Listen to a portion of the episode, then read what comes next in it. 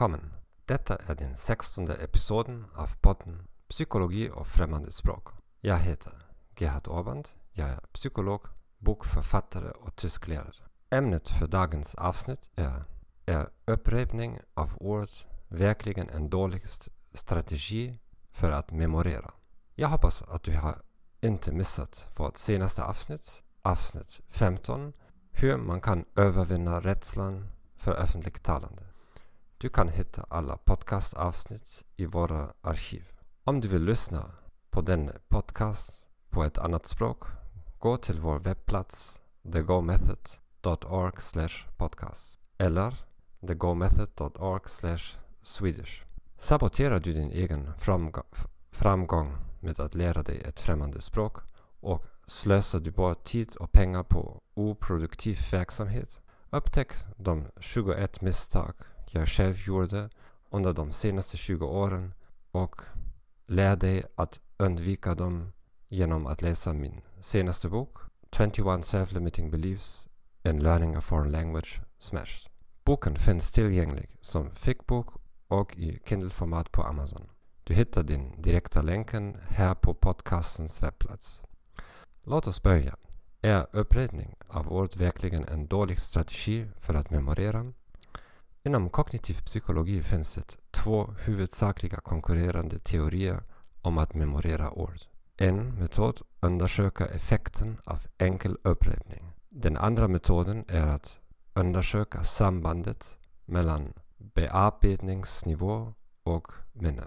Enkel upprepning är fortfarande den mest populära strategin för de mesta språkstudenter världen över. Den kan endast vara effektivare om orden du lär dig och dess ljud och visuella framställningar är mycket okända för dig. Om jag till exempel skulle lära mig burmesiska från Myanmar i sydöstra Asien eller ett språk i Indien. Men inte om jag som tyskare skulle lära mig isländska eller tjeckiska. För att det finns många gemensamma ord och skriften är densamma på latinska bokstäver. I de flesta situationer visar forskningen att ju djupare du bearbetar ett ord, desto bättre kommer du att komma ihåg det. I modellen av forskarna Craig och Lockhart från 70-talet, som har bekräftats i många experimentella försök i kognitiv psykologi, finns det tre huvudnivåer för bearbetning. Den visuella nivån, så hur ser ord, ordet ut? Eh, hur många bokstäver har, den, det? Så det är det vi gör när vi lär oss ett språk bara visuellt. När vi tittar på en ordlista och försöker att memorera den bara genom att fixera eh, våra ögon på orden.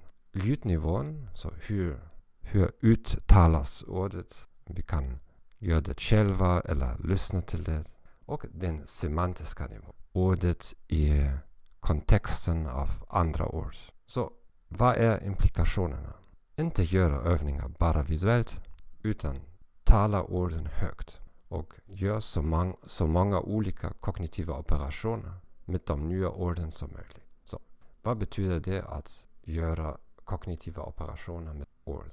Det bästa sättet, är att skapa meningar runt varje nytt ord. Eller du kan transformera ordet, du kan ha, växla från singular till från äh, eh, entalet till äh, flertalet. Du kan förändra tiden i en mening.